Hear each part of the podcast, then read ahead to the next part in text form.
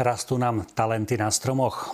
O tom, ako objaviť a rozvíjať športové talenty u, deťoch, u detí a u mládeže, tak to je práve diskusia, ktorá nás dnes večer spolu čaká. Ja som veľmi rád, že moje pozvanie prijali vzácni hostia. A tým prvým je hokejový tréner, pán Lubomír Pokovič. Vítajte medzi nami. Dobrý večer. Mojím hostom je Peťo Pašut, športový novinár. Vítaj, Peťo. Dobrý večer. A som rád, že pridal pozvanie aj vám známy moderátor, ale v tomto prípade hlavne veľmi vzácný atletický manažér Alfons Jukvitajali. Ďakujem za pozvanie. A samozrejme do našej diskusie sa môžete zapojiť aj vy na už známom telefónom čísle 0905 208 209. Nám môžete zasielať svoje SMS správy, čiže otázky, postrehy do dnešnej diskusie, alebo nám ich môžete zasielať na e-mailovú adresu nikodem.tvlux.sk. Tak páni, ako rastú nám tie talenty na stromoch? Pán Pokovič. Tak oni na stromoch nerastú, dá sa hovoriť o nejakom talente toho národa pre nejaký konkrétny šport alebo vôbec pre šport ako taký. No aby som za ten hokej povedal to, že, že naozaj e, tí slovenskí hokejisti alebo tá mládež niečo v sebe má také iné, e, ako majú tí, tí iní, nejakú takú tvorivosť. E, to majú podobné aj Česi, ale my okrem toho ešte aj takú húževnatosť a zarputilosť a to si myslím, že tým sa vyznačovali aj naši hráči, či, či už e, na medzinárodnom fóre, alebo v NHL, alebo aj nakoniec aj v tých našich súťažiach.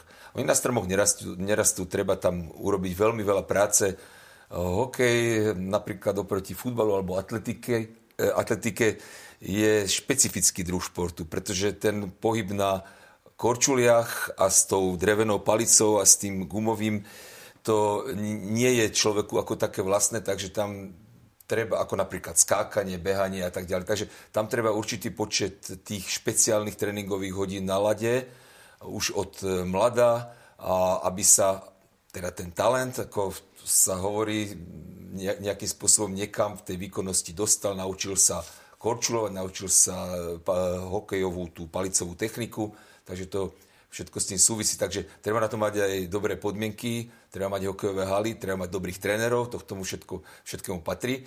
A treba to, čo máme my, ja si myslím, že to je e, v tých našich podmienkach veľmi dôležité, že ľudia, hlavne rodičia, a tie deti milujú hokej a rodičia sú ochotní naozaj ráno vstávať kvôli tým deťom, priviesť ich na ten hokejový tréning. Takže si myslím, že na stromoch e, nerastú a treba sa o tie deti starať. Peťo, ty ako novinár, ktorý má za sebou množstvo olimpiát, majstrovstiev sveta, veľkých športových podujatí. Ako to vnímaš, e, tú otázku talentov zahraničie mal si možnosť porovnávať, neustále porovnávaš, že keď sa dnes povie mm, Slavkovský, keď sa povie Janko Volko, keď sa povie Ema Zapletalová, keď sa povie Mešár Nemec, e, ako reagujú tí tvoji kolegovia inde vo svete?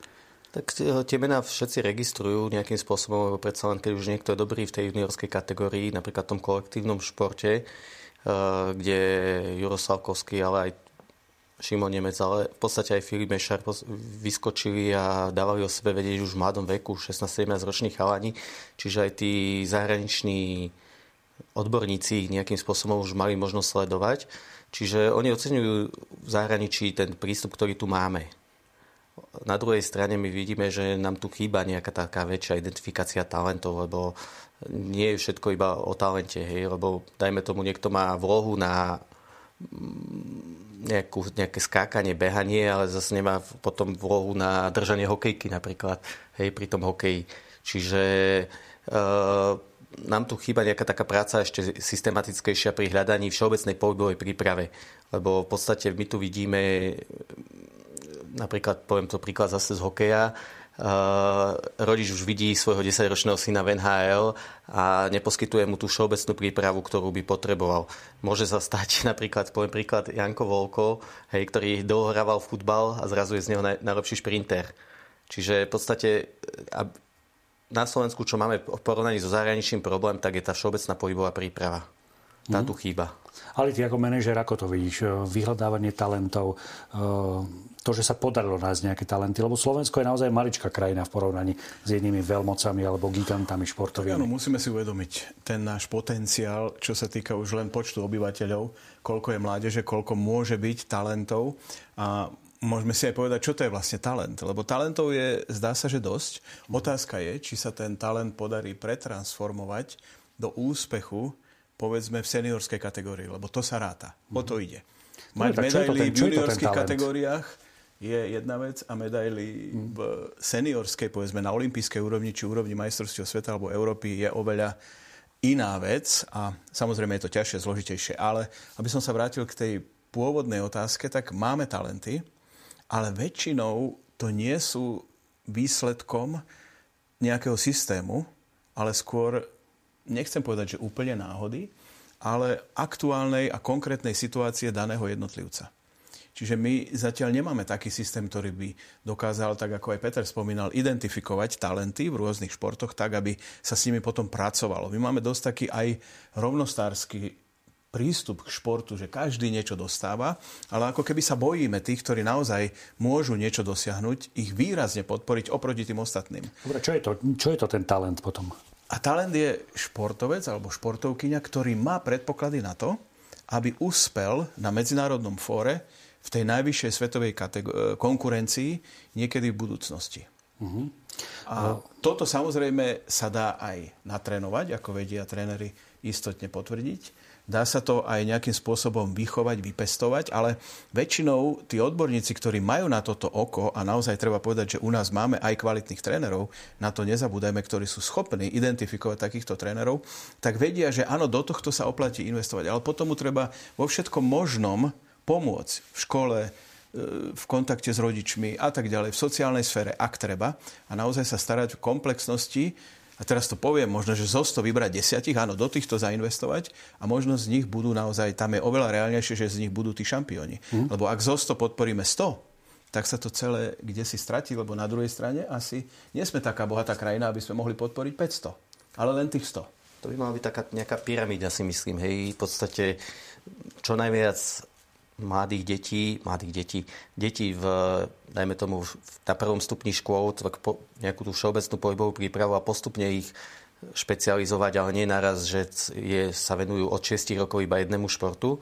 A v podstate tam si už tí tréneri na základe aj tých, lebo čo je talent, hej, pre mňa je talent aj, že vie vlastne využívať viacero tých vloh, ktoré on má to je taký komplex tých vôh, ktoré ten č- e, mladý športovec má. A jednoducho ten tréner v podstate má všeobecný základ a postupne tá pyramída do tých 18 rokov sa vyprofiluje nejaký naozaj dobrý talent z nej. Ale práve o atletike sa hovorí, že to je taká najvšeobecnejšia vec, že, teda, že tam, tam naozaj tam sa ako bude tá základne. Nie je to potom frustrujúce, že z tej atletiky, ktorá si nejak vypestuje, zrazu začnú od, odchádzať do iných športov? Alebo je to tak aj u nás na Slovensku? Aspoň tak vo svete som čítal, že je to tak. je strašne veľa a vidíme mnoho športovcov, že naozaj získali nejaký základ v atletike a potom sa presadili inde. Janko Volko je skôr opačný príklad, mm-hmm. ktorý sa venoval futbalu a potom sa z neho stal atlet svetového formátu. Ale v každom prípade je veľmi dôležité si uvedomiť to, že deti radi chodia na atletiku tam ich máme dostatok. Vedeli by povedať tréneri týchto, kde majú mládež a deti. Ale potom, čím starší, tým je to náročnejšie, aj kvôli tým sociálnym situáciám, ktoré sa menia, že ten život je relatívne pohodlný. Teraz e, očítať sociálne siete, neviem čo všetko, že čím je ten mládežník už potom, už to nie je dieťa, začína byť mládežník 16, 17, 18, zrazu vidí iné veci. A keď nie je až taký úspešný, že v tom naozaj vidí nejakú cestu, tak väčšinou možno hľadá ľahšie situácie, lebo povedzme, keď už sme spomínali veľa tú atletiku, je to neúprostný šport, kde odmerajú ten čas. A bude dobrý alebo nie. A treba v čase, v nečase vybehnúť von a odbehnúť si tú svoju dávku. Alebo odtrénovať. Nehovorím, že to iné športy nemajú, ale predsa len v niečom je to náročnejšie. To isté cyklistika. Tie vytrvalecké športy, ktoré sú naozaj dosť veľkou drinou v porovnaní s tým, aký je dnes vlastne ten životný štýl mladých ľudí. Otázka je podľa mňa, každý ten šport nejakou svoj, svojím spôsobom drinov, lebo momentálne na Slovensku e, tá úroveň tej infraštruktúry nie je nejaká vyspelá, teraz pohľužujem hokej, hej, kde často sú tréningy ráno o 6, čiže už to je zase tá obeta vstať a no, to ísť ďalej. Nie, že ono to vždy bolo. To bolo, ale... ale je to, treba si uvedieť, prepáčte, že skáčem do reči, ale to, to je niečo, čo sme si my zaužívali, že to tak je. Uh-huh. Prečo by to nemohlo byť inak? Prečo tie deti musia stávať a náročné to mať všetko? Nemôžu trénovať inokedy? Nemáme na to dostatok hal? Nemáme na to trénerov? Nemáme Prečo nemáme, to tak je? Za prvé nemáme dostatok hal, lebo tých hal máme u nás, hovoríme o počte 5 miliónov obyvateľov, ale 5 miliónov má aj Fínsko a má mnohonásobne viacej hal, má iné klimatické podmienky, takže u nás je to ešte väčšie umenie tých mladížnických trénerov za takýchto podmienok vypiplať nejakých hráčov. Tá metodika musí byť ešte oveľa lepšia ako niekde vo Fínsku, aby sme s nimi mohli vôbec konkurovať. A musím povedať, že do určitej miery sa to aj darí. A čo sa týka toho vyhľadávania tých talentov, no e, zo Slovenského zväzu sú tam pokusy, áno, Fil sa tým zaoberá, e, vytvárať databázu pre tých talentovaných hráčov, aby sa ich podchytili, aby sa vedelo, kto to je. No a na rozdiel od atletiky v tých športových hrách, ku ktorým patrí aj hokej, tam je ešte aj niečo také iné, lebo v atletike sa dá odmerať čas, dá sa zmerať výška, ktorú preskočil ten atlet, ale v tých, tých športových hrách ešte, ešte jestvuje niečo také, ako že či ten hráč vie čítať hru, ten športovec, aký má zmysel, e, preto, aký je odolný treba voči nejakým nárazom, ako no, zranenia aj v atletike samozrejme sú, ale to vyplýva z toho, skôr z, toho pohybu, ale tu nás to je, hokej ešte okrem toho kontaktný šport, takže tam ešte to treba zvážiť. A to všetko je taký veľmi zložitý komplex a e, v hokeji treba povedať, že že tam je to také nie veľmi priamočiare u každého. Sú také talenty, ako bol Žigo Palfi, ktorý bol od detstva považovaný za toho, aj Slavkovský, za, za, za ten obrovský talent, ktorý má veľkú budúcnosť. Mnohí boli považovaní a nič z nich nebolo. Ale je veľká množina tých hráčov. Najlepší reprezentant tohoto je Zdenochára, ktorý vlastne až do nejakých 18 rokov bol zaznávaný, že z toho chlapca nič nebude, okrem toho, že nech sa dá na basketbal. Takže a nakoniec sa ukázalo, že to bol najlepší obranca na svete, ale u Zdena treba povedať, že to nie je len jeho veľkosť, on vie čítať hru, on vie predvídať situácie, takže on má aj toto niečo, niečo najviac, čo v tom v tých športových hrách sa dosť často veľmi hľada. Lebo môže byť niekedy hráč aj veľmi rýchly, môže mať veľmi tvrdú strelu a napriek tomu zistíte, že preto mužstvo, on nevie veľmi veľa odovzdať a jeho štatistiky sú chabé, alebo nevie dobre brániť, alebo niečo v tomto zmysle. A ešte, čo tam k tomu pribúda, napríklad v hokeji, a myslím si, že aj v iných športových hrách, že tam môžeme mať hráča v nejakej tej formácii, ktorý dokáže veľmi veľa jazdiť, takže tam je tá aerobná vytrvalosť veľmi dôležitá. Ale potom tam môže byť aj hráč, ktorý tú aerobnú vytrvalosť aj nemáš takú vysokú, ale je neuveriteľne rýchly, má nejakú tú výbušnosť, takže tam sa ešte aj, ešte aj niečo takéto môže spájať. Takže sú tam aj určité role v tom hokeji. Nielen obranca, útočník, ale ešte, aj, ešte aj v tej hre, že sa navzájom doplňajú práve rozličné typy hráčov, ktorí majú vlastne rozličné vlastnosti, čo sa týka, keby si to zmerali, lebo aj sa to meria, robia, robia sa aj testy v hokeji a majú úplne iné tie predpoklady, aj tie fyzické a napriek tomu sú to, obidvaja sú dobrí hráči, napriek tomu, že sú úplne iní. Uh-huh. Zdeno mal navyše jeden veľ, veľkú vôľovú schopnosť, že chcel, si to odrel. Lebo x, y talentov tu ale máme. Ale to patrí tiež k talentu, že dokázať sa zaprieť, ale tam hrá veľkú rolu niekedy, lebo to niekedy tak pôsobí, že ten stále ide, napríklad ten Zdeno akože stále, veď ten stále bojuje, stále. No ale mu sa to ľahko bojuje, keď má takú aerobnú vytrvalosť na takej úrovni a on ešte stále nie je unavený ako ten hráč, lebo hokej je to extrémne, že za, za 30-40 sekúnd pri, tom, e, pri tej intenzívnej hre ten hráč v podstate odchádza silami. No ale keď ten Zdeno stále ešte vládze, tam je otázka aj história a tradície v tom zmysle, ako to vidíme aj v hokeji, že obrovské množstvo osobností už sme mali, a je to motivácia pre tých ostatných, pre tých mladých, alebo aj potenciálne pre ich rodičov, že dá sa na Slovensku stať sa jedným z najlepších na svete. Čo sa nedá povedať o každom športe, ktorý je okolo nás, treba aj od tých olympijských, ale vždy sa niečo nájde. Čiže my sme schopní vyprodukovať z talentu úspešného seniorského reprezentanta Slovenska, ale samozrejme nie je ich veľa. A teraz sa bavíme o tom, že s čím to súvisí. Je to len otázka infraštruktúry a teda dostatku zdrojov, povedzme aj z tých verejných, aby bolo viac hál, viac štadionov, viac ďalších možností športovať, aby tréneri boli dostatočne ohodnotení, nielen tí, čo pripravujú šampiónov, ale aj tí, čo vlastne by sa mali starať o tie talenty. A ďalšia otázka, neviem, či viete na to odpovedať, je, že, že máme tú metodiku takú dobre prepracovanú v jednotlivých športoch, aby sme vedeli kvalitne odhaľovať tie talenty. Ako je to v atletike?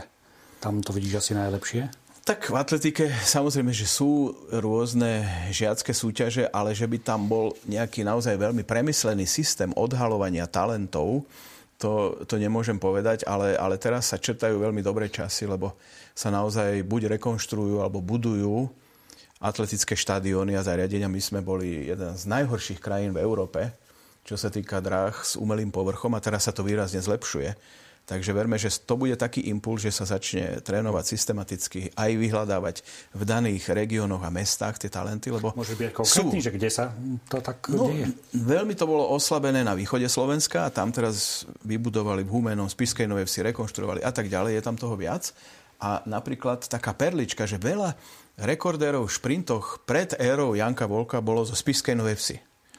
A istotne to nebolo na príčine to, že aký tam mali štadión, lebo tam nemali kvalitný štadión. Čiže niečo tam možno je v tých e, génoch v rámci daného regiónu, že vyrastali tam Briňarský, Kováč, Bobkova a tak ďalej a tak ďalej, ďalší rýchlici. Čiže bolo to zaujímavé a teraz to bude ten impuls, ktorý prinesie, ja verím, nie hneď, ale v dohľade možno 5-10 rokov, také e, nové impulzy, ktoré prinesú nárast vo všetkých smeroch v rámci daného športu. A možno na tom sa zhodneme, že tá infraštruktúra naozaj je taká vec, ktorá sa dá vyriešiť, ak je povedzme na to aj na tej politickej strane zhoda, ak sú na to možnosti, lebo zase úplne chudobná krajina nie sme v rámci EÚ. Úplne nie, ale dobre, teraz použijem príklad zase z hokeja. Sme asi z tých chudobnejších a použijem príklad teraz z hokeja.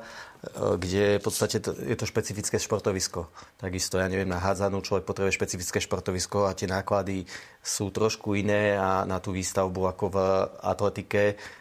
Áno, už keď chceme kvalitný tartanový štádion s osmými dráhami, veď Bratislava je jediné hlavné mesto asi v Európe, ktorá nemá momentálne, momentálne regulárnu 8 dráhu, bohužiaľ. Hej, a proste, čiže tie náklady na tú atletiku a hokej sú trošku asi diametrálne odlišné. Aj na prevádzku sa. Aj na prevádzku. No, takže... Joško, ty si mal otázku, ktoré si nám posielal popred. Jedna sa týkala práve tej aj materiálnej náročnosti jednotlivých športov. Tam je to jasné, že hokej teda je náročný materiálne, lebo čo všetko potrebuje mať potenciálne dieťa, pardon, potenciálne, dieťa, ktoré sa venuje hokeju, to vy viete najlepšie povedať. Teraz pozerám Marcel Merčiak, tak už to máš určite v sms A čo všetko to stojí, povedzme, v tej chvíli rodičov, alebo ten klub, ja neviem, ako to je v hokeji presne, ale sú to nejaké náklady, alebo lyžovanie, takéto náročné športy, kde máme povedzme lyžiarku, ktorá naozaj znesie tie najprísnejšie kritéria v celosvetovom meritku. Nemáme veľa takých športovcov. Mm. V relevantných, by som povedal, ak sa nikto neurazí, olympijských športoch. Pán tréner, vy ste mali uh, tú možnosť trénovať hokejovú reprezentáciu. Teda robili ste naozaj s hotovými hráčmi, ktorí hrali v NHL, hrali naozaj prím v mnohých kluboch teraz sa venujete deťom. Ako veľmi vám to pomáha, že vidíte v tých deťoch e, potenciálnych e, hráčov NHL? Alebo ako prenášate tú skúsenosť toho, že mali ste možnosť teda pracovať a že konec koncov vy ste boli jeden z najlepších hokejistov v bývalom Československu? Čiže ako, ako to teraz reflektujete, keď to pozriete smerom na dieťa? Vidie vám tam na ľadovú plochu 30-40 detí. Vidíte v nich budúcich dobrých alebo kvalitných hráčov? Ja som trénoval aj mládež kedysi, aj ešte kedysi v Nemecku a potom samozrejme môj syn prechádzal všetkými mladžinskými kategóriami hokejovými, tak som sa tomu dosť venoval. Takže bol som 9 rokov v Nemecku, bol som v Česku, bol som na východe, v Minsku, takže odtiaľ sme chodili hravať do Helsing, kde som pozoroval, tam som mal dosť času na, tom, na to keď sme tam hrali play-off, celý týždeň sme boli napríklad ale aj na sústredeniach vo Fínsku. Takže vždy ma to zaujímalo, že som sa tomu venoval aj, aj mládeži ako takej. A, ale na tú otázku odpovedať, že vidím 30 detí na lade, ktoré majú teraz 7-8 rokov, možno niektoré 10-11, niekto tam úplne jasne vyniká. E, snažím sa zabrániť tomu, aby som si myslel, že len z neho môže byť skvelý hokejista, lebo už naozaj veľakrát sa stalo, že, že z tých, ktorí, ktorí tam momentálne hrajú tých 12 ročných hrá teraz 3. 4. peťku, tak za, za dva roky bol ten špičkový hráč a odchádzal uh, zarábať si hokejom. Uh, stal sa profesionálom a ten, ktorý bol vtedy, ten slab, ten, tá hviezda v tých 12 eh, alebo 10 rokoch, tak z neho nebolo nič. Často, častokrát treba k tomu vedieť aj to, tým, že je to špecifický šport. Že tí rodičia niektorí dovedú, e, Peter to možno pozná, to dieťa do tej prípravky do Ružinova, tam majú tri tréningy, treba na lade, dovedie ho ale aj na Slovan, kde sú tri tréningy a ešte na dva, na dva tréningy stihne ešte na hubu, tak samozrejme, že to dieťa v tých 9 rokov korčuluje najlepšie. Takže aj toto treba vedieť, aké je pozadie toho celého. Podporujeme to, čo hovorí Peter, aj tú všeobecnú prípravu. Máme veľa tréningov aj na suchu. A aj tam je vidno z časti to, že aké, aké je to dieťa e, nadané pre šport ako taký. Aj keď aj tam sa nechcem nechať úplne míliť, pretože predovšetkým u Kanadianov, ktorých som mal v mužstvách, či v Nemecku, aj tu na Slovane, Bratislava, že oni niektorí nevedeli ani chytiť loptu, nevedeli poriadne ani behať, trošku basketbal možno ani to nie je tak, ale vyšli na lada, geniálne korčulovali a hrali výborne hokej. Takže aj s tým sa človek stretne, stretne v živote. Ale podporujem to, čo povedal Peter. Tá všeobecná príprava v našej metodike slovenskej hokejovej je dôležitá. A ja zase ešte no. podporím Ľuba v tom, že keď sme mali v podstate môj syn hrával kedysi v Ružinove a stále, keď sme mávali nejaké rodičko, tak stále bola taká prvá jeho veta, nie, nie je teraz dôležité, že či hrá hviezd, hviezdu prvom útoku a strieľa góly alebo nie. Všetci sú na rovnakej štartovej čiare a láme sa to až niekedy inokedy v inom veku a proste podporujeme tie decka. Samozrejme, máme zrazu takého hráča, ktorý sa nám, teda mali sme Adam Cedzo sa volal, ten už teraz hrá v Trinci, kde bolo úplne jasné, že ten chlapec tam je niečo mimoriadne. Ako naozaj, tak ako u toho Žiga Palfiho to bolo. Takže, a to bolo vidno, ale že to nemá z toho, že naozaj tak príliš často trénuje na lade v tom veku, ale bolo vidno, že akože aj to myslenie, aj, aj to, ako, ako dokázalo byť super a všetko. Takže to už ten, to už v tom prípade by som si povedal, že z toho môže byť naozaj dobrý hráč. Dobre, vy ste načrtli, nech sa páči. Tie danosti, ano. vedieť odhaliť, lebo to nie je len o tom športovom. A častokrát dnes sa nám stáva aj to, že e, jednoducho tá kvalita života sa zlepšuje. Čiže ja to vidím aj v tom, že aj tie deti sú viac talentovanejšie, len to treba včas objaviť a zadefinovať. A častokrát vidíme aj deti napríklad rodičov športovcov. Väčšinou tie geny naozaj sa dedia a sú to takisto výrazné talenty, dokonca mnohí sú schopní predčiť svojich rodičov a to je tiež ďalšia cesta, ktorú vidíme, ale v tejto časti pologule treba povedať, že tam južnejšie to samozrejme zložitejšie, Afrika a tak ďalej, Južná Amerika, ale nepovedali sme ani slovo o športe, ktorý vlastne je ten najväčší fenomén, aby sme boli spravodliví, a to je futbal. Futbal aj na Slovensku má najviac športovcov zo všetkých.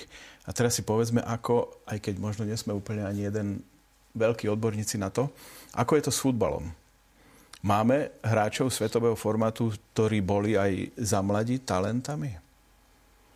Môžeme sa k tomu vyjadriť? Asi myslím, že... Mňa prekvapuje trošičku to, som sa párkrát zamyslel, rád si pozerám futbal, mám rád slovenských futbalistov a možno vy mi dáte odpoveď, že pred ako športový novinár by si možno mi vedel povedať, že mali sme skvelú 21 pred pár rokmi, tam čo bol Škriňar a z tej generácie ako keby len ten škriniar sa udržal, alebo si sa vypracoval na nejakú vyššiu úroveň, kde sa podeli tí naši výborní mladí futbalisti, ktorí tam vtedy hrali za tú 21.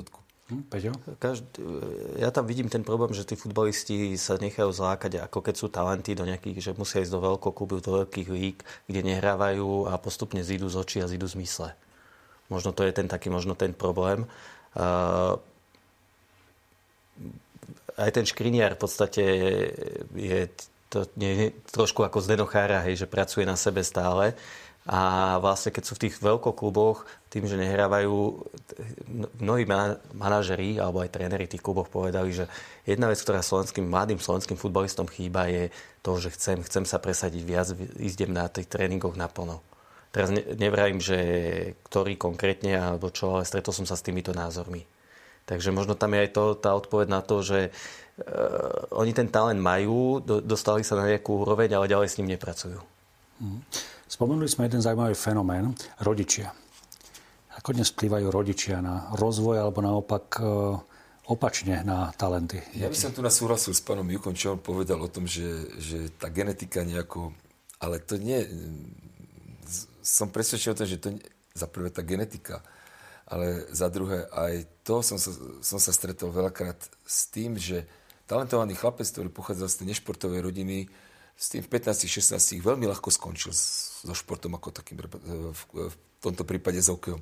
Ale tí, ktorí sú z tých športových rodín, aj vedia, čo to všetko obnáša, pretože kedy si videl svojho otca alebo mamu, ako sa musí, musí tiež ráno vstať, musí svoju životosprávu si upraviť podľa toho, ako má tréning, ako má zápas. Vie, čo to obnáša. A podľa toho sa potom vlastne aj dokážu oni vypracovať, častokrát naozaj ešte na vyššiu tú metu, ako, ako ako ich rodičia, ale e, väčšinou ten ich prístup, okrem genetiky, si prinesú z tej rodiny. Takže, ale rodičia sú obrovský problém. Mm. Ako nie všetci, ale no, na hokej vodia dosť často tie deti mamičky, no a tie potom chcú niekedy aj rozprávať do toho, ako, aký bol tréning, aký nebol tréning. Dokonca my sme mali taký zážitok úsmevný, keď sme mali také celo, klubové rodičovské združenie a jedna mamička tam stále, že malo by sa to a to robiť. V ktorom... A som jej vysvetlil, že nie, veď ten tréner to robí správne a okrem toho nemôže tam dať ešte toto naviac. A veď ste sa presvedčili, že tí chlapci naozaj mali progres počas roka. Nie, je to tak? Ona uznala, že naozaj ten progres pri tom trénerovi bol naozaj význačný, významný, ale keby sme robili ešte to, čo hovorí ona, bolo by to ešte lepšie. A ja som už bol som naozaj zúfalý, tak nechťa som povedal, že ale prepačte, presne, my tu máme trénerov školených na to, majú licencie tie najvyššie, ako sa oni sú dobrí, sú pod kontrolou, pán Field sa na nich chodí pozerať, že či je všetko správne aj metodicky. A viete čo, my si nemôžeme nechať od mamičiek tu nadiktovať, ako my budeme robiť ako v hokeji. A jeden otecko sa ozval, no ale to je sexizmus, to je diskriminácia. tak som musel dodať rýchlo, ale ani od, od oteckov. No. Takže, takže človek sa stretáva s týmito, e, ale myslím si, že vo väčšine prípadov dokážeme výsť s tými rodičmi po dobrom a väčšina z tých rodičov si uvedomuje, že, že sú tam na to tréneri, aby rozhodovali o tréningovom procese, že ten eh, hokej hrá tým a nie jednotlivec, takže aj tí iní hráči musia sem tam vyznávať nielen ich syn a že nemôže ten hráč hrať vždy len s tými najlepšími hráčmi a že sa odporúča aj napríklad, aby útočník hral sem tam aj obrancu v tých mládežnických kategóriách. No takže my s nimi sa snažíme aj hovoriť, neodmietneme žiadneho rodiča. Ešte sa nám nestalo, že by sme niekomu nezdvihli telefón, alebo len, aj keď sme boli na niektorých sem tam trošku aj nahnevaní, ale sa, snažíme sa im to vysvetliť. Ak, ak, je to, ak je to zbytočné, respektíve ak to nepochopia, ako v tomto prípade, čo Peter hovoril, nepreháňate to s tými všelijakými špeciálnymi tréningami ešte naviac, ale dajte im to, čo treba tým deťom No, niektorí to vezmu, niektorí nie, ale, ale my potrebujeme tie ambície tých rodičov, také tie zdravé potrebujeme. Akože, aby neboli lahostajní k tomu. Máme veľa príkladov na druhej strane, možno aj na tej vyššej výkonnostnej úrovni, kde rodič je tréner svojho dieťaťa a tamto väčšinou nekončieva úplne ideálne, lebo predsa len tie súkromné a športové sféry nevždy je dobre úplne totálne spájať a Častokrát sme videli veľa príkladov, kde potom prichádzalo k takým bolestivým rozchodom a tak ďalej, ale asi iná cesta ale nie je. Asi je to aj v tenise, ale aj v iných no, športoch sme to videli, v lyžovaní napríklad. Hej. Ale zase na druhej strane máme tu aj veľa príkladov konkrétnych, v podstate tí top slovenskí športovci, Petra Vlhová, Peter Sagan, sa dostali na ten vrchol vďaka rodičom. Vďaka no, ale tomu... neboli ich ako keby trénermi. Potom uh, už v tej fáze, v tej keď dosahovali úspechy. To je jasné. Ale bez tých rodičov a to, to, čo hovoril aj pán Pokovič, že tí rodičia sa naozaj obetujú, stávajú ráno, chodia s tými deťmi. A teraz otázka, aká je tá motivácia. A možno nás to dovedie aj k takej meditácii na tému, že čo vlastne my chceme dosiahnuť či v športe. či to nie je projekcia tých rodičov, ktorí očakávajú, že... Práve to myslím, že my sme tu povedali, že, že NHL, že a to je teda ten hlavný cieľ, dostať sa do NHL? Alebo čo je hlavný cieľ? Alebo čo je hlavný cieľ vôbec športu? Že aby sme mali zdravú populáciu, zdravé deti, zdravých dospelých? Alebo chceme úspechy z Olympiád, medaily, tituly majstrov sveta? A umenie je toto sklbiť do jedného konceptu ako keby rozvoja a podpory športu v každej krajine. A niekedy sa to darí, niekedy menej. A do, v tom zohráva aj starostlivosť a vyhľadávanie o talenty obrovskú, obrovskú úlohu. Možno to zaklincujem tým, že ja, ja trošku ja často ho, hovorím o tom, že najväčší problém slovenského športu sú rodičia. Lebo oni chcú svoje nenaplnené ambície preniesť do tých detí. A zabíjajú ten talent toho dieťaťa často. Všetci sme tu rodičia. Všetci sme, a, samozrejme. A ale sa to ľahko povie, lebo radi by sme videli tie naše to deti je jasne. na tom najvyššom, povedal by som, stupienku a málo a... kto si zachová taký odstup, že povie si, no ale to už nie je dobre pre ňo urobme niečo iné, lebo stále tam vidí tú vidinu a v tých športoch, kde to je aj komerčne zaujímavé, ako futbal, keď povedzme na naše pomery, futbal, hokej, keď sa dostanú do zahraničia a tak ďalej, lyžovanie, sem tenis. tam niečo, tenis samozrejme.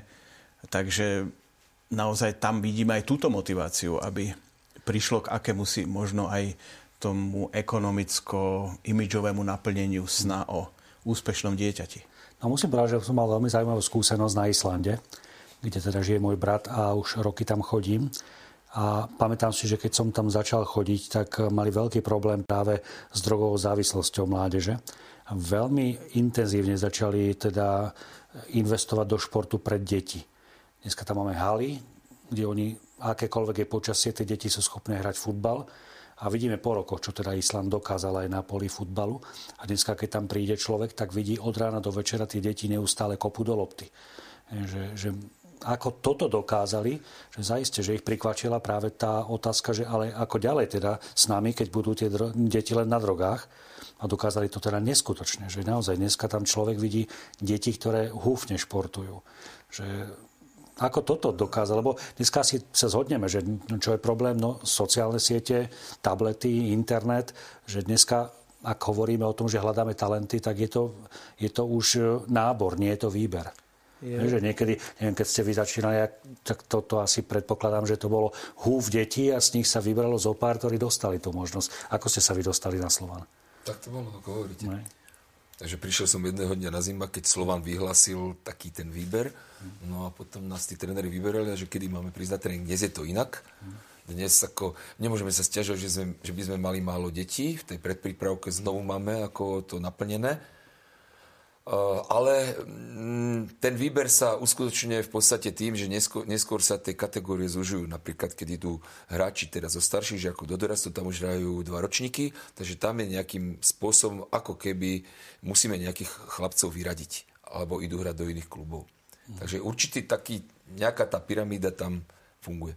No, niečo podobné ako na tom Islande. Neviem, že teraz kvôli drogám, ale čaká aj Slovensko, lebo zoberme si len uh, tel- hodiny telesnej výchovy koľko detí vôbec cvičí na hodinách telesnej výchovy. Taká ospravedlníka, hen taká ospravedlníka, ja preto nemôžem, ja som sa zle vyspal, ja na tú hodinu nejdem. Čiže v podstate tie deti momentálne strácajú mnohé aj pohybové, pohybové návyky, a v podstate toto teraz vlastne čaká na Slovensko, respektíve už nejakým spôsobom na to ministerstvo školstva pracuje. Pracujeme na tom aj my v Slovenskom olympijskom športovom výbore, eh, kde pripravujeme sa, snažíme pripravovať projekty vlastne na pohybové aktivity detí. Máme teraz takú aktivitu Olympijský oznak šestrannosti, ktorý je teraz štvrtý rok a urobili sme si napríklad len porovnanie základných aktivít detí, teda aktivít výkonov detí teraz a pred 30 rokmi.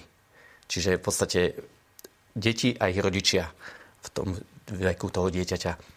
To porovnanie vyšlo tak, že vo väčšine tých ukazovateľov sú tie detská o, o niečo slabšie pohybovo, či už silovo, vytrvalostne alebo rýchlostne ako ich rodičia. Hmm. Takže a vrajím, že tak veľa sa teraz začína hovoriť na školách o ďalšej hodine telesnej výchovy len preto, aby sa tie deti schýbali, aby nevyužívali sociálne siete. Čiže možno to je cesta Myslím, k tomu. Že, že to súvisí aj s tým, že aké je vlastne postavenie športu v našej spoločnosti. a teraz nechcem rozvíjať debatu na politickú tému, ale vidíme to, že v tých krajinách aj Island boli schopní prijať nejaký jasný, zásadný program bez ohľadu na to, kto je momentálne súčasťou, povedzme, tej vládnej garnitúry. Ale toto chápali, že treba s tým prísť, nebali sa toho a zaviedli to. A samozrejme nedá sa zo dňa na deň očakávať výsledky. Vždy to prinesie v nejakom dlhodobejšom horizonte. Čiže my ako keby sme za tie posledné roky, povedzme od roku 89, nejaké také veľmi zásadné prístupy alebo projekty nemali. My sme v prvej fáze niečo dožívali, niečo sme sa porovnávali s Českom a tak ďalej. Potom ako keby aj sme nemali zdroje. Teraz možno by sa aj našli aj v rámci fondov z Európskej únie, aj na šport. Už sú tam otvorené projekty. A už sa to začína objavovať, ale potrvá to. A zrejme teda, ako si aj ty konštatoval, tie deti nie sú na tom dobre z pohľadu pohybovej výkonnosti. A to sa potom vlastne môžeme baviť, prečo je teraz nábor a nie je výber, lebo v podstate im chýba nejaký ten priamy vzťah k tomu športu, hej. Keď budú vidieť príklady už postupne, že... sme tie sociálne siete, takže teraz ich pozitívne využijeme. Máme tu už aj nejaké dotazy našich divákov alebo postrehy. Martina, Martin z Prešova nám píše, dobrý večer. Srdečne pozdravujem všetkých hostí. Som hrdý na naše športové talenty, ako sú v súčasnosti Volko, Slavkovský, Sagan, Vlhová. Je veľmi pozbudzujúce, že sú aj morálnym vzorom pre mládež. Ďakujem všetkým trénerom, ktorí sa venujú deťom a mladým. Pekný večer prajem a ďakujem za dnešnú reláciu. Bolo tam naznačené práve to, ten, ten, to že môžu byť športovci zároveň aj, aj morálnym vzorom, alebo naopak môžu byť nejakým negatívnym vzorom. Že ako vplýva prostredie na talenty? To by ma ešte zaujímalo, že ako to vnímate. Že to prostredie, v ktorom vyrastajú. Že ako im môže pomôcť, alebo naopak e, negatívne ich niekde zaviesť na, cez, na určitú cestičku.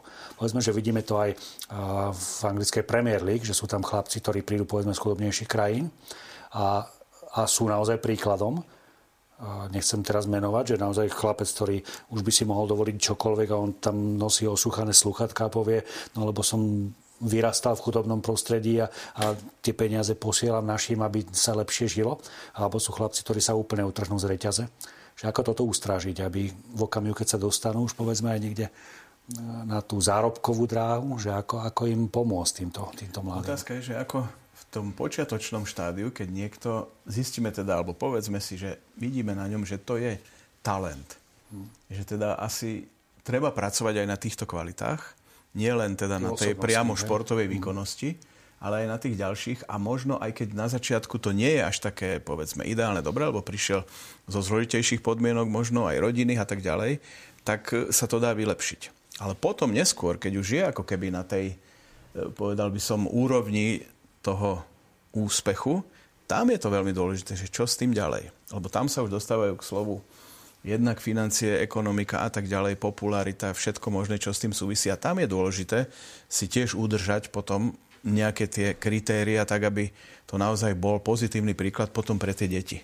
A to je vlastne ako keby taký kolotoč týchto súvislostí a zrejme sa to všetko začína v rodine, kde každý niečo dostane a keď to nedostane, tak potom je to, je to zložitejšie. Hm, pán tréner, vy to ako vidíte?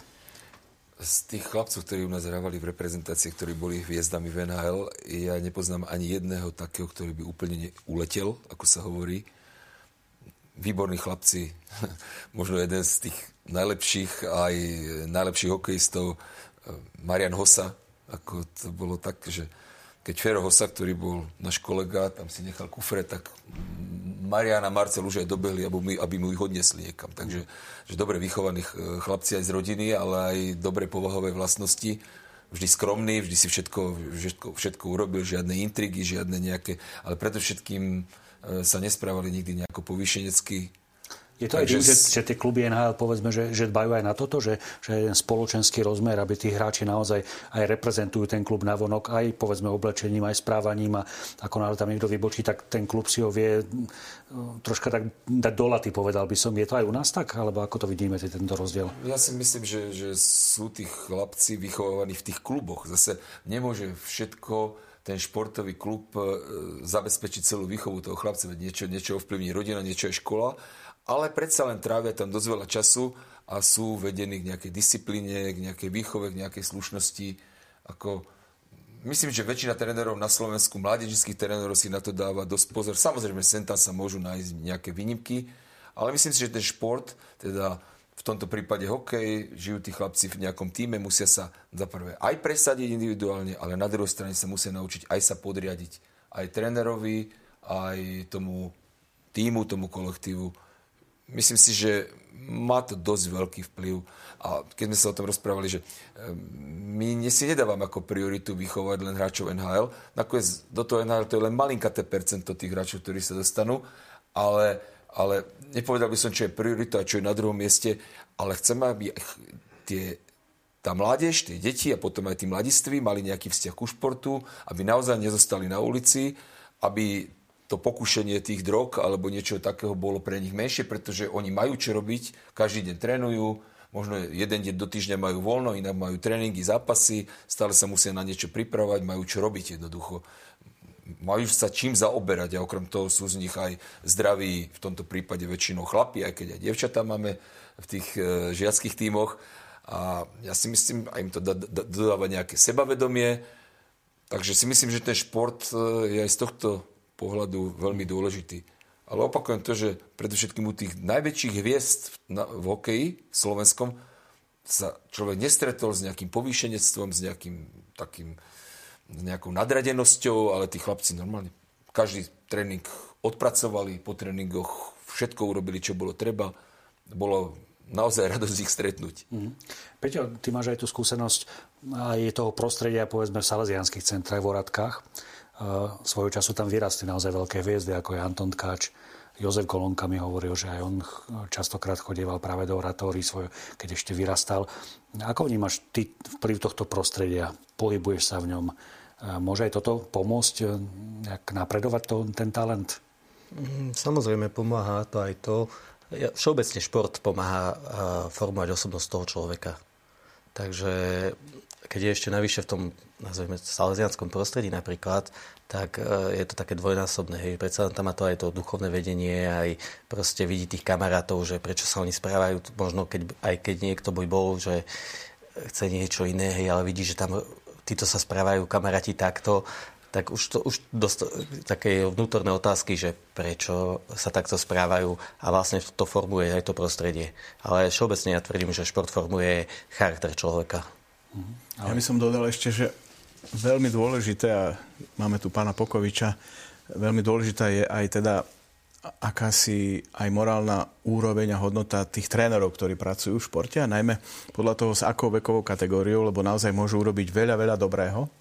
A častokrát počúvame, že je to ako môj druhý otec a tak ďalej, keď povedzme v tej rodine to možno úplne nefunguje a máme my na Slovensku, mám pocit, že trénerov veľmi nedocenených z pohľadu aj pozície v spoločnosti, aj akceptácie a tak ďalej, aj ekonomického zabezpečenia. Na druhej strane vidíme viac vo svete rôzne príklady, kde až sa zneužila tá pozícia trénera v rôznych kauzách a situáciách, kde to neprineslo už potom to ovocie a naozaj je to obrovská, povedal by som, hodnota, ktorú tí tréneri majú ako keby v rukách, že deti alebo aj mládežníci im naozaj veľmi dôverujú a vážia si ich, berú ich ako svoje vzory a príklady, takže keď je tréner výborne nastavený, aj morálne, aj povedal by som mentálne, tak to prináša obrovské úspechy. Dobre, e, Svetý Otec sa zám zaujímal o šport, je to veľký fanúšik, futbalový fanúšik San Lorenza. V septembri sa dokonca zúčastnil na Svetovom fóre športovom. A on tam veľmi tak pekne hovoril o tom, že dobre, jedna úroveň je ten profesionálny šport, ktorý máme radi, sledujeme ho, fandíme mu, ale nezabudneme na to, že, čo sme vlastne hovorili, že tá amatérska báza, že tá je veľmi dôležitá, že nezanedbať práve investícií do toho amatérskeho športu, že dnes sme svedkami povedzme až takých nerovnovách, lebo vidíme, že skončí Olympiáda. A nechcem sa teraz niekoho dotknúť, ale naozaj, že prichádza Paraolympiáda a tie investície sú obrovské, že alebo mládežnická olimpiáda, že ako vidíte toto, že, že ako keby začína nám tu tak hrať taký určite nepomer. Ale viackrát sme o tom diskutovali, ak si pamätá, že, že ako, ako, ako toto nazvať, alebo ako tomu pomôcť, že, že asi to není tiež úplne čistá vec. Tak je tu obrovský nárast záujem aj popularita o šport v rôznych teda skupinách, aj sociálnych, alebo povedzme aj, ako sa vraví, zdravotne znevýhodnenej skupiny populácie, ale treba si uvedomiť, že ak chcú uspieť, tiež musia disponovať zdrojmi, lebo tá konkurencia nespí. A toto je jeden z momentov, ktorý nás nutí všetkých ako keby aj takto sledovať veci, že jednoducho, keď chceme dosahovať úspechy, keď chceme byť dobrí na svetovom fóre, musíme mať porovnateľné podmienky so súpermi. Ak ich máme horšie, tak ťažko uspejeme. Ale na druhej strane vidíme, že všetko má svoj rámec, svoju mieru, aby sa nejakým spôsobom neprekračovala. Takisto šport mládeže má to svoje nejaké prirodzené súvislosti a vývoje, ktoré vždy, keď sa obídu, tak to neprináša úplne to, to práve ovocie, čo potrebujeme. Ale ako sme spomínali, ten amatérsky šport, čo to vlastne môže byť v našom ponímaní? Existuje amatérsky hokej? Keby som dal takú otázku. Áno, existuje. Hrajú ho všelijaké, hovorí sa tomu partičky, takže také tie hobby skupiny, ktorí, niektorí sú, sú to bývalí hráči, ktorí hrávali niekde v žiackých mužstvách, takže trochu vedia korčulovať. Niektorí sú dokonca takí, ktorí ani nevedia korčulovať, ale chcú sa to naučiť, aj keď majú už 35-40 rokov. Aj sa to trošičku naučia len v tom veku. Už to je vidno, že to, že to nie je také, ako keď sa korčuluje o Tie partičky väčšinou hrávajú v tých večerných hodinách, takže niečo takéto stále, stále funguje. Um, čo týka takého trošku študentského amatérského športu, kedy si tu fungovali aj také ligy v Bratislave, že kde hrávali aj takí polhokejisti, nehokejisti. Dnes to už tak nefunguje, ale kedy si to bolo v atletike tak, že chodili školy niekde na Inter a tam sa súťažilo základné školy. Takže myslím, že niečo takéto už nefunguje a myslím, že to bola kedysi celkom dobrá vec. Otázka je, či vlastne toto myslel Svetý Otec. Tento šport, taký ten, povedal by som úplne rekreačný, že po práci si idem zabehať, alebo zahrať hokej a tak ďalej, alebo či nemyslel náhodou niečo iné, že... On aby... hovorí práve o tom amatérskom duchu a veľmi pekne hovorí, že, že vyhýbať sa úzko komerčnému pohľadu na šport. Lebo myslím, že toto asi častokrát tie, ten šport zabíja, že sa to premení len na ten komerčný zámer. Že dneska vidíme, naozaj je tu zo pár klubov, ktoré profitujú neskutočne a vidíme, že koľko sú ochotní investovať povedzme za hráča a že toto je ten obrovský nepomer, že ten hráč je prirodzené, že asi nebude celý život športovať a môže sa zničiť aj fyzicky. Povedzme, že človek asi vie akceptovane možno ich zarábať 10 krát. Ale už keď zarába tie horibilné sumy a začne sa s ním narábať ako s určitým marketingovým produktom, tak možno asi toto je to, na čo Svetý Otec myslel. Ja si to tiež myslím, lebo v podstate zo športu sa stala z toho vrcholového športu, hej, ktorý na nejakej top úrovni naozaj sa stal komerčný produkt. A niekedy to už naozaj ide do extrémov, hej, že aj tí športovci sa stávajú tovarom už iba niekedy. Hmm. Hej. A všetko sa podriaduje peniazom, komercii a tak ďalej. Myslím, že to aj v atletike občas ukazuje niektoré zmeny pravidel alebo e, zdynamizovanie mítingov, len aby e, tam bolo čo najviac e, vidno tých hviezdy, ale sa zabúda vlastne na tých ďalších, ktorí sú v tom poradí. Tak je to. Toto je veľmi zložitá debata, no. lebo na to nejaké e, univerzálne odpovede nie sú, ale asi, asi sa dá povedať aj na tejto pôde, kde sa nachádzame, že čím viac peňazí je v hre, tým sú pre tieto všetky veci ako keby povedal by som, nejaká integrita osobnosti a morálne hodnoty, je to ohrozené, istotne. Ale to je v každej sfére života. Aj umelci, hudobníci, čím viac zarábajú, tým to majú ťažšie, aby ostali, tak povediac, pri zemi. To sa týka aj športovcov a istotne niekde tie miery sa prekročia a niekde sa dejú aj veci, ktoré potom už sú v nesúlade aj s pravidlami jednotlivých športových odvetví. Teraz narážam na otázky používania zakázaných prostriedkov a tak ďalej, alebo nejakých zakázaných postupov, čo sme tu mali kedysi vzhľadom na e, usporiadanie politické, kde mal byť šport istým, dá sa povedať, takým prostriedkom propagácie režimu a potom neskôr pre niektoré krajiny možno sociálnym momentom, alebo aj aby sa vymanili z područia nejakého režimu, kde sa nedalo cestovať a tak ďalej a tak ďalej. Takže toto všetko zohráva úlohu. Nemôžeme sa tváriť, že to nie je okolo nás a že to neexistuje, že šport je ako keby nie tým dotknutý, tak je. A veľa, dnes to vidíme napríklad, to si dovolím z atletiky použiť na príklade Kene v maratónskom behu. To objavili všetci Keniani, že to je ten prostriedok, lebo na to máme fyziologické danosti. Tam si vieme zarobiť, vyhráme jeden maratón a z toho zabezpečíme rodinu na niekoľko rokov, lebo tam je taký pomer cien v porovnaní s Európou a tak ďalej. Nuž, ale potom tam prichádzajú rôzni ľudia, ktorí ponúkajú tie preparáty a teraz ten niekto si povie, bežec X, že tak ja, aby moja rodina sa mala dobre, ja to risknem. Ja to neschvalujem, ale do istej miery chápeme, že prečo to urobil. Čiže, čiže aj takéto veci sú tam v hre. A je naozaj teraz e, taká aktuálna vec, že zvažuje sa, či Kenii nemajú zastaviť činnosť tak ako Rusku kedysi. Že tam je toľko toho teraz tých prípadov najviac momentálne zo všetkých krajín na svete práve v rámci tohto behu a ja v tom vidím jednoznačne tento sociálny dôvod na to. A možno u iných by sme našli množstvo iných. Čiže ten šport sa ako keby nedá oddeliť, že teda bude nejaký super krásny, čistý, lebo jednoducho to, čo je okolo nás, na to vplýva. Hm.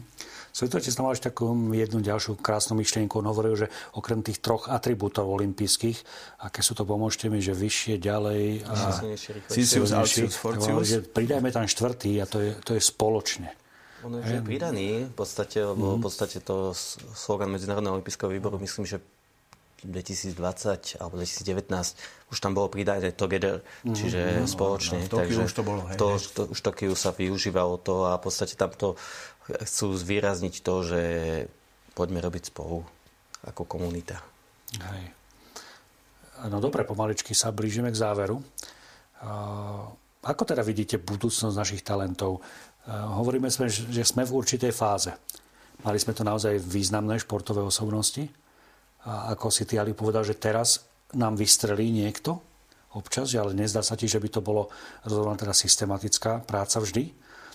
Kde teda vidíte slovenský šport povedzme o 10, o 15 rokov? Ste optimisti, ste pesimisti, pán tréner? No, čo sa týka hokeja, ja si myslím, že tá práca sa tu na, e, vykonáva pravidelne, je to nejaký proces a s, s, keď sa to všetko robí správne, tak z toho sem tam vystrelia nejaké také talenty, je taká dobrá generácia, ako, ako teraz to bol Slavkovský, Mešár, e, Nemec a tak ďalej, tak tých je viacero.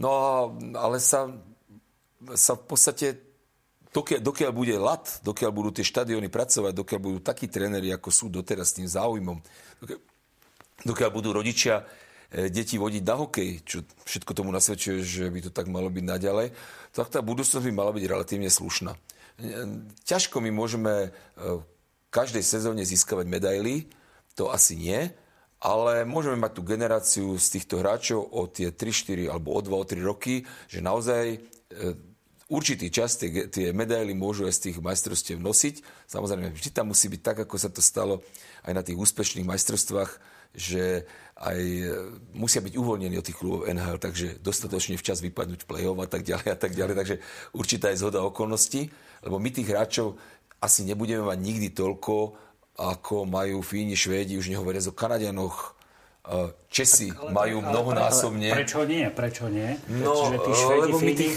lebo tiež, keď ste vyhrávali vy za Československo, tak tých Švedov a Fínov sme porážali hlavou zadnou. To bolo Československo, mm. kde treba povedať to, že ak sme my hovorili na začiatku, ešte pri, než sa začala relácia, pán povedal, že v hokeji je 70, 7 tisíc registrovaných hráčov. Mm.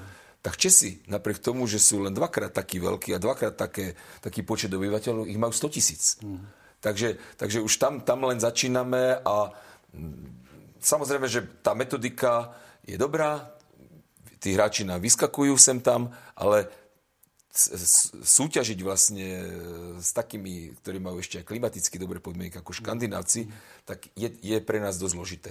Už nevrieme o Kanade. Ale predsa len teda vidíte nádej, že Etebor 2002 sa zopakuje. Áno, ja vidím tu nádej, že to by mohlo byť dosť, dosť a, a relatívne dosť reálne s touto generáciou hráčov. To je dobrá správa.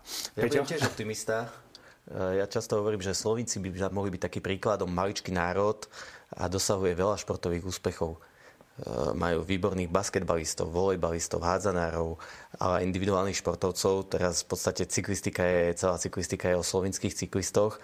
Takže verím, že keď si prevezmeme niektoré dobré prvky aj odtiaľ, ale že nastane nejaká systémová zmena v slovenskom športe, takže o 10-15 rokov v tom horizonte budeme niekde tam, kde sú oni teraz. Tak sa stretneme o tých 10-15 rokov. Ali? Ja som tiež optimista v tomto prípade, lebo naozaj máme na to deti, ktoré by mohli byť úspešné v svetovom meradle. Čo k tomu treba? viac zdrojov, najmä čo sa týka infraštruktúry, aby mali kde sa pripravovať a športovať. Potom vidím kvalitnú metodickú prácu v budúcnosti tak, aby sme tie talenty naozaj dokázali objavovať a nejakým spôsobom možno aj selektovať, že ty sa hodíš na tenis, ty na hokej a tak ďalej, aj keď sa to úplne jasne, že nedá nalinkovať, vždy tých kombinácií je množstvo. Potom tam ide moment, ktorý sme ani nespomenuli a to je usporadovanie veľkých športových podujatí. My neusporadovame sem tam niečo, ale nemáme pravidelné, kvalitné, veľké športové podujatie, lebo to prináša všetko so sebou. Záujem detí, záujem verejnosti, záujem aj tej biznisovej sféry, aby podporovala šport. No a samozrejme nesmieme zabudnúť ani na to, aby sme mali čo najkvalitnejších trénerov, tak ako je pán Pokovič, ale tí sa snažia vyrastať, len nám utekajú do iných oblastí, lebo ako keby ich nevieme, tak povediať, dostatočne prilákať do toho športu, aby tam ostali a mohli sa tým živiť. Ja iba jednu vetu možno k tým podujatiam. To je taký začarovaný kruh. Dokiaľ nemáme infraštruktúru, nemôžeme mať podujatie. Ale keď bude podujatie, povieme si, no musíme postaviť tú infraštruktúru. Ale opäť sme v tom kruhu. Ďakujem veľmi pekne za túto živú diskusiu. Už dlho to nebola takáto naozaj živá diskusia medzi našimi hostiami, takže ďakujem, že ste si našli na náš čas. No a tak e, dúfajme, že teda o tých 10-15 rokov budeme zbierať tie medaily. Možno ďakujem aj skôr. Pekne. Ďakujem pekne. Ďakujem pekne, pekný večer.